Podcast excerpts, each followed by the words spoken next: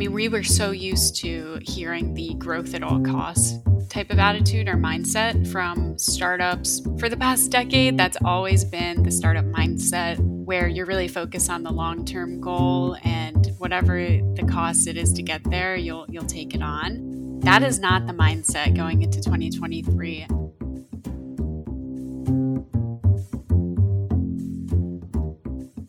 I'm Daphne Howland. And I'm Dani James, and we're reporters at Retail Dive. This is our podcast where we look into the biggest retail trends shaping the industry. We talk about what traditional retailers are up to, what's happening in the DTC space, and everything in between. Plus, we'll be talking to some industry experts along the way.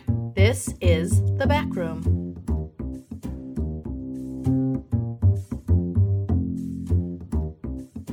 Hey, everybody, welcome back to another episode of The Back Room. Today I am joined by someone who is now our regular co host, Dani James. You've heard her on a previous episode of the podcast. And for those of you who might be missing Ben Unglesbee, his byline, and his participation in this podcast, he has moved on to our sibling publication Supply Chain Dive, where he's covering procurement and some other issues over there. Dani is going to be joining me as a regular co host, and one of her major beats is the DTC world. And that is something that we are now offering a daily email five days a week for those of you who are interested in DTC trends, brand launches, all the kinds of funding that's going on in that space, you can sign up for a daily email that just highlights those DTC stories. So, Dani, really nice to have you here and from here on out. Yeah, thanks for having me. And I'm excited to be back on and continue joining the podcast from here on out. Got big shoes to fill with Ben leaving, but he's not too far away. So, exactly. Um, so, speaking of DTC, we're going to kind of focus on that because a lot is going on right now. The space is a little bit volatile lately. You just wrapped up a pretty big piece, kind of stepping back and taking a big look at what's going on. What are some of the major trends in the DTC world right now? Yeah, I think heading into 2023, the the volatility is just continuing. Um, you know, in 2022, there was a lot going on with the market and inflation that, that was having a big impact in the D2C world. And unfortunately, some of those trends are just continuing into this year. And I think two of the biggest things that we can look at right now across the industry, this sector of the retail industry, is a sort of balancing act with brick and mortar stores, as well as a fight for some of the limited funding from VCs right now. This is really interesting because I feel like the original vision and concept behind a direct to consumer brand was that they could cut out a lot of the traditional retail and that was this big disruption. You didn't have to run stores, you didn't have to do wholesale. Now, all of a sudden, it seems like both those things are really valuable, helpful paths to exactly what you're saying the kind of new focus on profitability. What's going on with physical stores and DTC these days? Yeah, so I think kind of to your point, during the the really like onset of the pandemic, we saw e-commerce explode, right? And that really helped a lot of small brands, you know, be founded and just grow in general by focusing on e-commerce. So some of those brands really ignored the in-store aspect of things. And we also saw some brands use that growth to push for store growth, more store locations as people started to go back to physical retail. So two, two sides of the coin there where some brands are really investing heavily the past few years in store growth as restrictions waned off. And then the other side is some brands really only focus on D2C interactions through their websites.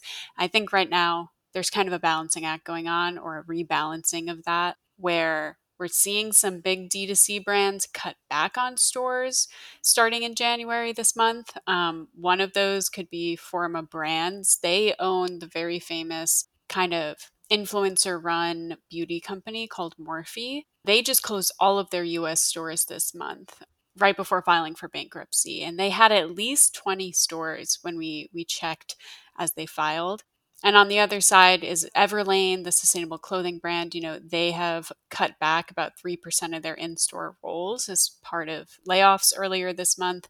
So, those are examples where brands are looking to cut costs with in store retail. On the other hand, we're seeing brands focus on opening very niche experience driven locations in very key markets. So, a good example of that would be Wilson Sporting Goods, um, famous for kind of their tennis balls and stuff like that. They've been really focused on their D2C channels the past couple years. They've just opened two new stores in the Chicago area. Both of them have really unique experiences in them, such as a full putting green, a pickleball court, laser personalizations for rackets and stuff. So some brands are still opening new stores this year. Glossier is going to be opening some more as the year continues, but they're very focused in specific areas and have a very like niche approach to them with retail. It almost sounds like cutting stores and cutting staff in stores, which it's never a good sign, I don't think, when you're cutting staff in stores. I think part of the expectation is that people will be able to get help pretty easily in a store. But it just seems like that focus on profit.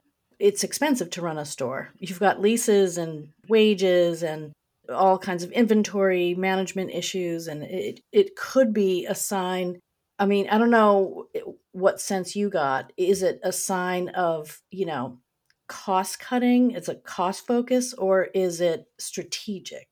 Yeah i think that's a good question and and to to hone in on the everlane example the ceo of everlane um, andrea o'donnell she sent a memo to employees when they got laid off earlier this month and she very specifically said that the layoffs, which included store associates, um, the tough decision was intended to set us up to improve profitability this year in 2023. So in that sense, I do I do think some of it was really part of the goal to to get closer to profitability. So I do think cost cutting is part of it and some of them are just re-strategizing in general. Maybe they haven't gotten as much traffic as they expected to at stores that they opened over the past few years. And yeah, there's a few factors at play, I think. Interesting.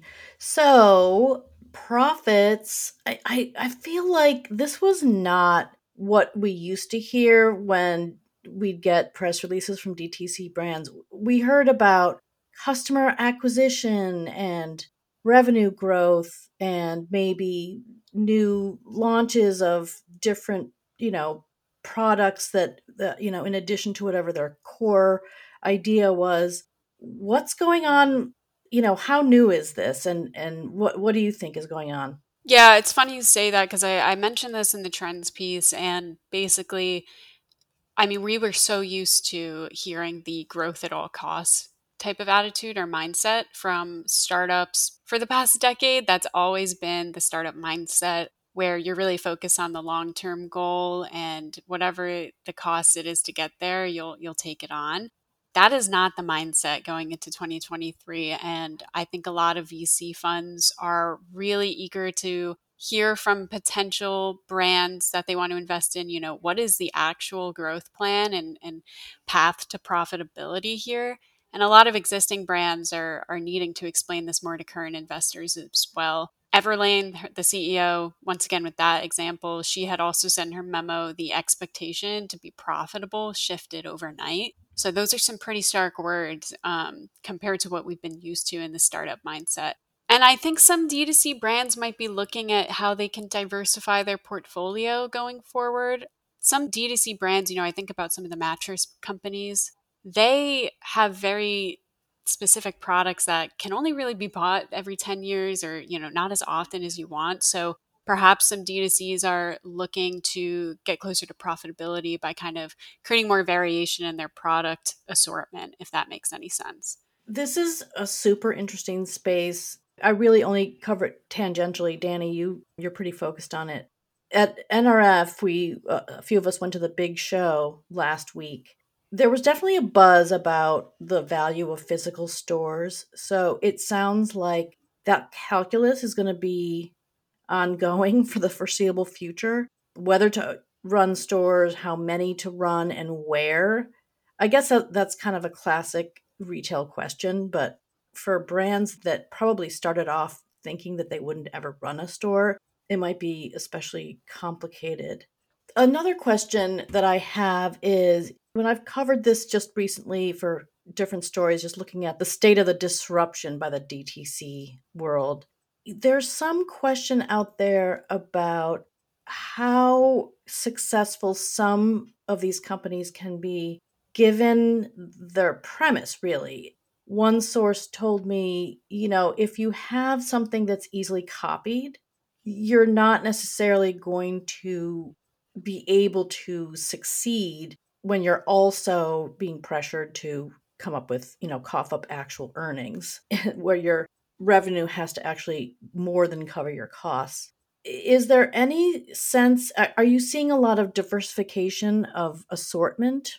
Yeah, I think over the past few years we've seen a few brands really try to diversify what they offer to the public, kind of to the point before mattresses is a good example where we're seeing more D2C brands, you know, integrate bed sheets with their, you know, selling next to their mattresses or sleeping gummies and night lights. So, yeah, I definitely think there is a lot of competition going on right now, and especially for brands where their products are not that repurchasable easily, they need to stand out from the crowd.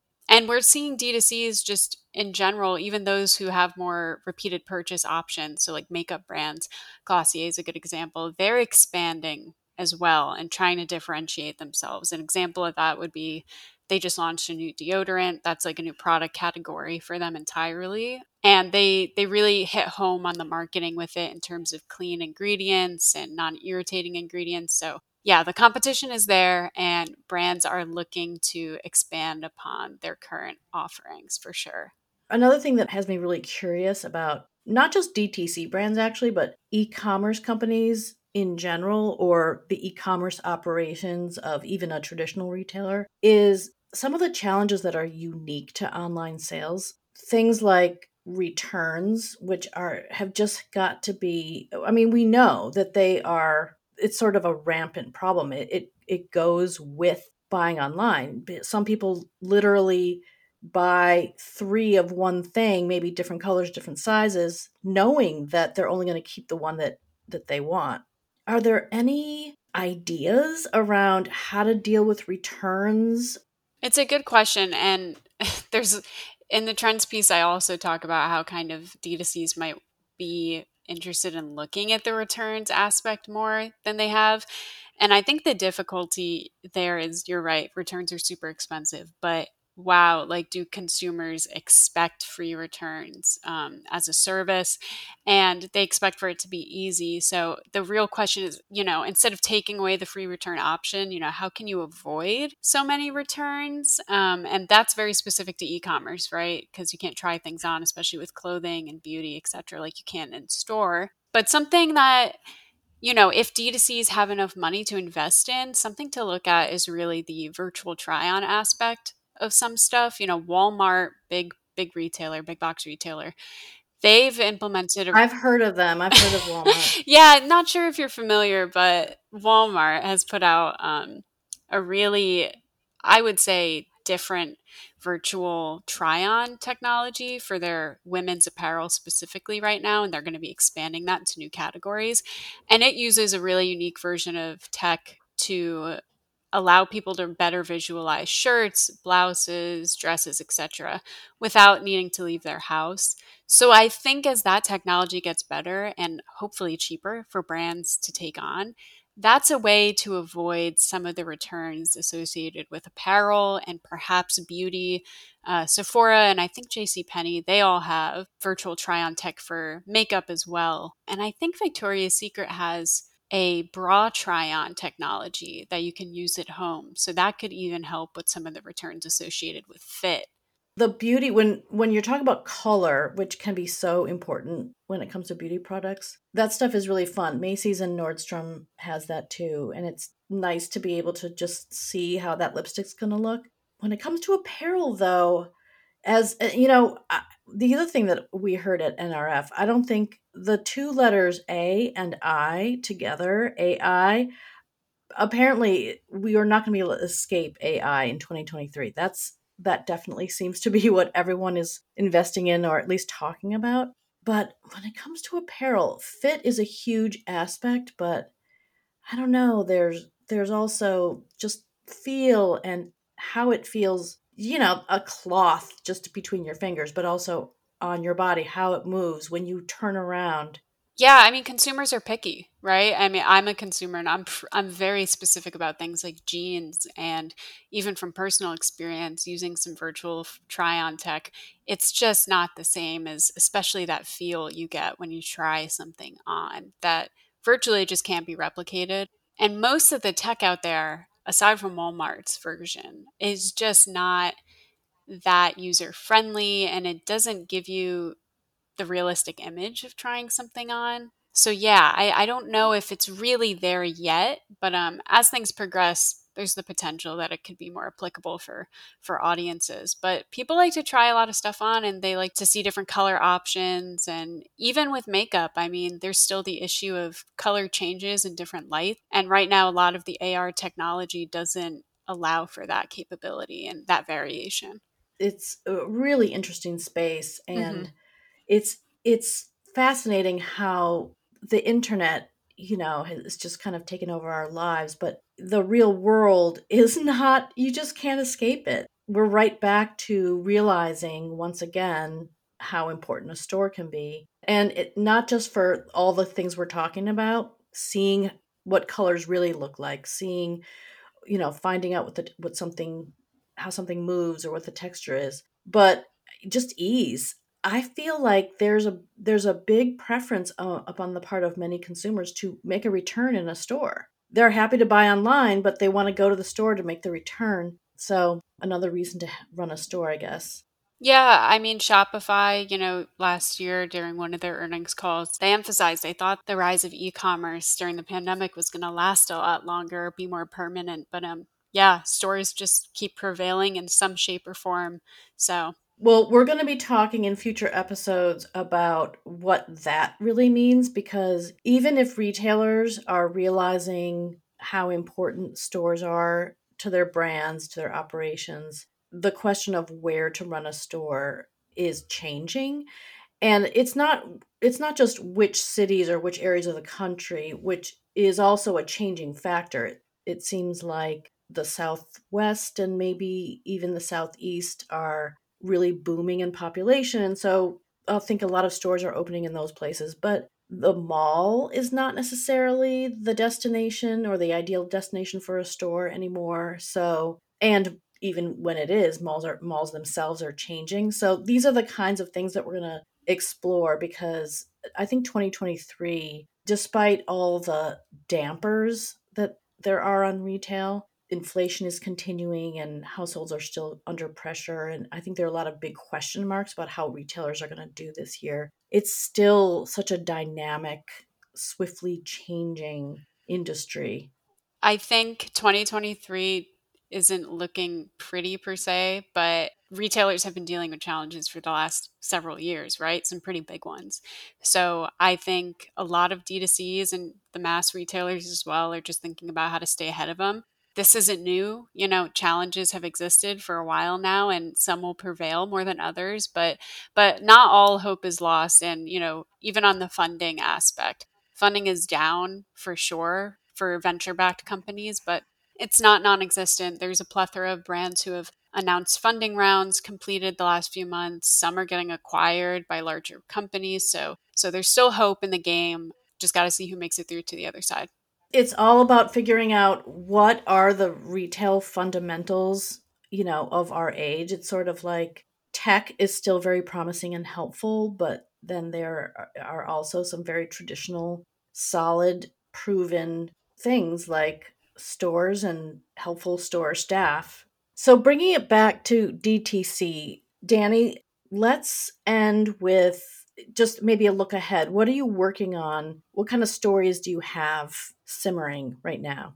Yeah, I think there's a few really interesting things in the the pipeline that'll expand on the trend story that came out and one of those stories is specifically about VC funding and what that looks like right now for D2C brands. I'm speaking with some analysts uh, who know the data really well, and I'm speaking with a couple of pretty pretty prominent VC funders to see what their perspective is on the D2C world. And after that, I'll have a story kind of touching on the FDA cosmetic regulations.